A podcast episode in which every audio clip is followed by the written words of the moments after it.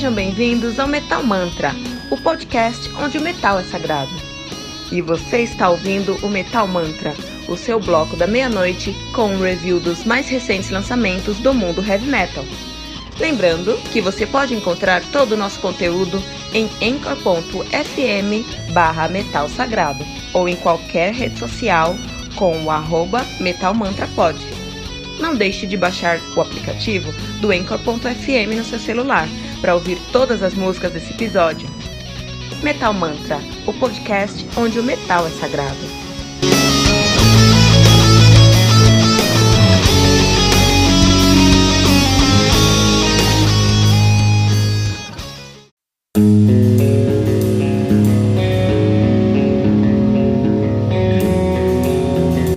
Pera aí rapidinho. Você ainda não baixou o aplicativo do Anchor.fm? Como assim? Faça isso agora mesmo e busque por Metal Mantra. Favorite nosso podcast e pronto. Você nunca mais vai perder uma atualização sobre o mundo do heavy metal. Além de poder ouvir todas as músicas desse episódio.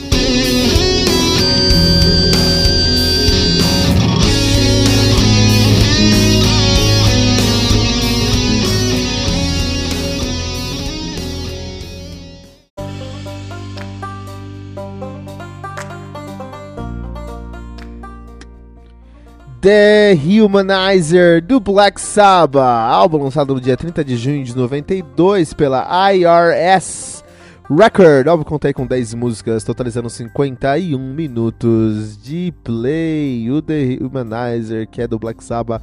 Black Sabbath, que é uh, os deuses do heavy metal, provavelmente os criadores de toda essa bagunça que a gente chama de heavy metal.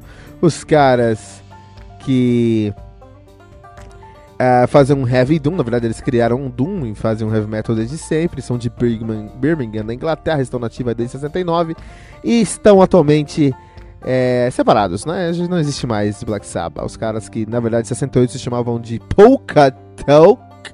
E ainda bem que mudaram o nome de 68 para Earth. Em 69 eles mudaram o nome então para Black Sabbath. Estiveram nativa de 69 a 2006. Sim, pararam em 2006, voltaram em 2011 pararam agora em 2017, o Black Sabbath, que tem uma categoria, que tem uma discografia bem sólida, né? Os caras têm o seu debut em 1970, que é o Black Sabbath. Eles têm o Paranoid também em 70. Em 71 eles lançaram o Master of Reality. Em 72, o Black Sabbath Volume 4.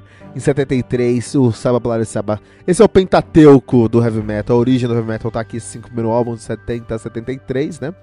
Ah, lançaram Sabotage de 75, Technical Ecstasy de 76, perderam a mão no Never Say Die de 78, o Obviously saiu da banda por motivos pessoais de loucura na cabeça e entrou Deus Ronnie James Dio com Heaven and Hell. Heaven and Hell aqui de 1980. Depois tivemos o Mob Rose de 81, Born Again de 83, Seventh Star de 86, Eternal Idol de 87, Headless Cross de 89, Third de 90 e a 92 tivemos o The Humanizer, Cross Purposes de 94 e o Forbidden de 95 e depois o 13, o, o péssimo 13 de 2013. A banda que teve a sua última formação conhecida como Deezer Butler no baixo, Tony Iommi na guitarra, Ozzy Osbourne no vocal, Black Sabbath, cara. The Humanizer, que é um álbum muito interessante, primeiro álbum com um dos, não o primeiro álbum, mas um álbum com o Ron James Dio no vocal. Eu sou muito mais fã do Black Sabbath com o Dio do que o Black Sabbath com o, o, o Ozzy, né? interessante que essa pegada dos anos 90 aqui, o Ayomi, ele teve.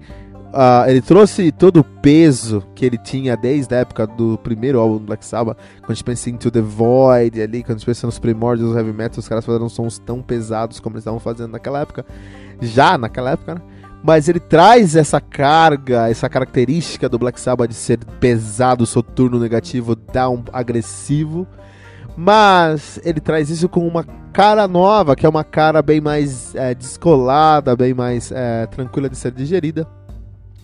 E com uma produção muito valorizada, uma produção já dos anos 90. Então pensa se o Black Sabbath pudesse usar bons tivesse tido uma boa produção desse seu primeiro álbum, né, a sonoridade seria mais ou menos como a gente tem aqui no The Humanizer.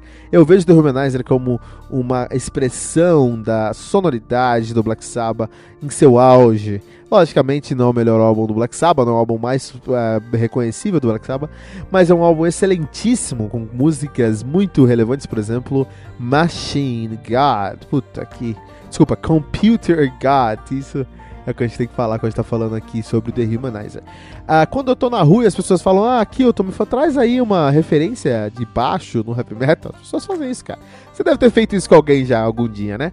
Então quando as pessoas me perguntam sobre isso, o que eu, o que eu respondo é, ó, tem dois álbuns aí que você tem que ouvir pra você entender como o baixo pode. O que, que o, o baixo deve.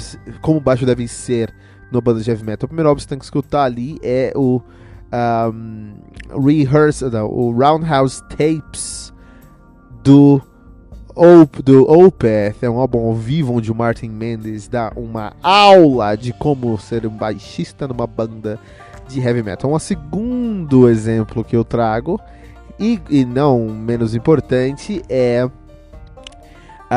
The Humanizer do Black Sabbath.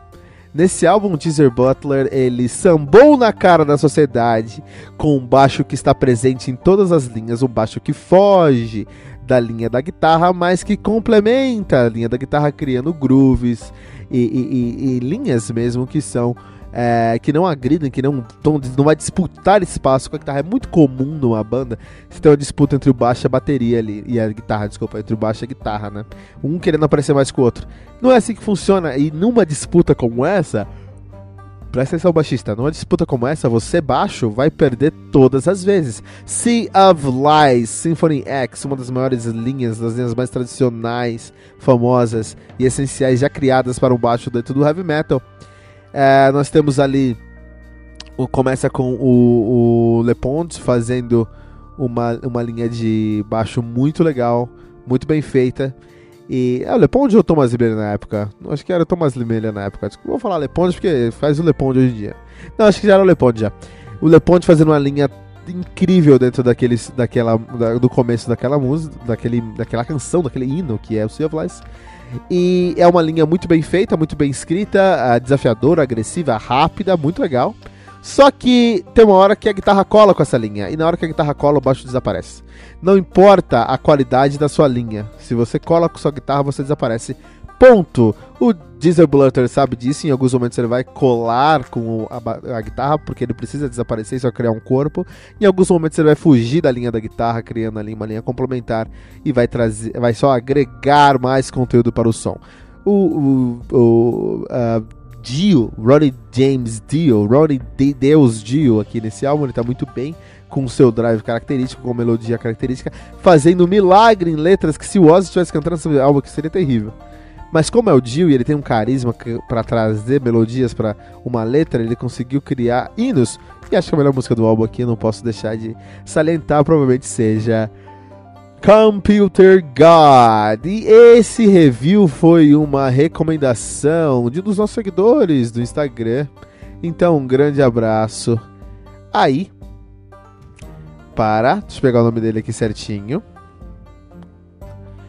No Instagram não fica o nome certo, né? No Instagram fica tudo torto.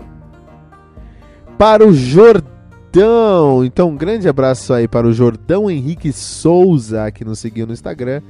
E pediu, pediu para que nós pudéssemos fazer o review aqui do The Humanizer. Então, Jordão, o The Humanizer já ia sair em algum momento aqui, porque temos o Today Metal, onde nós recebemos as discografias de bandas é, tradicionais. Uh, o Black Sabbath é uma dessas bandas, já falamos ali sobre o Never Say Die, já falamos sobre o Volume 4, já falamos sobre o Saba Blala e Saba. A gente não chegou a falar ainda sobre o The Humanizer, né? Numa ordem específica. Então, uma hora ou outra ia sair o The Humanizer, mas como você sugeriu, a gente não quis perder a chance. Jordão Henrique Souza no Instagram, muito obrigado. Ele que torce pro Goiás, pelo que eu tô vendo aqui. Muito obrigado pela su sua sugestão e você também deixe sua sugestão, sua recomendação lá no nosso Instagram que a gente vem aqui e faz um review com todo carinho desse álbum, sem problemas, aqui no Metal Mantra.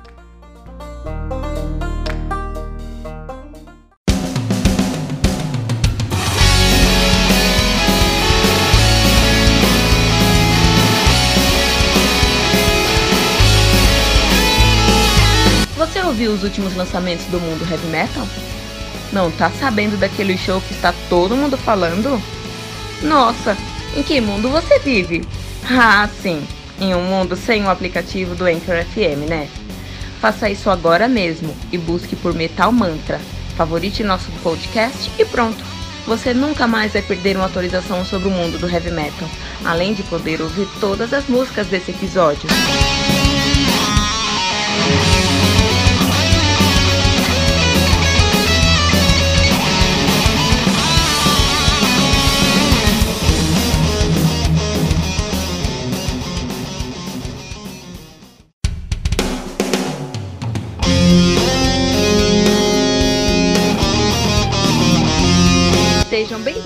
Metal Mantra, o podcast onde o metal é sagrado.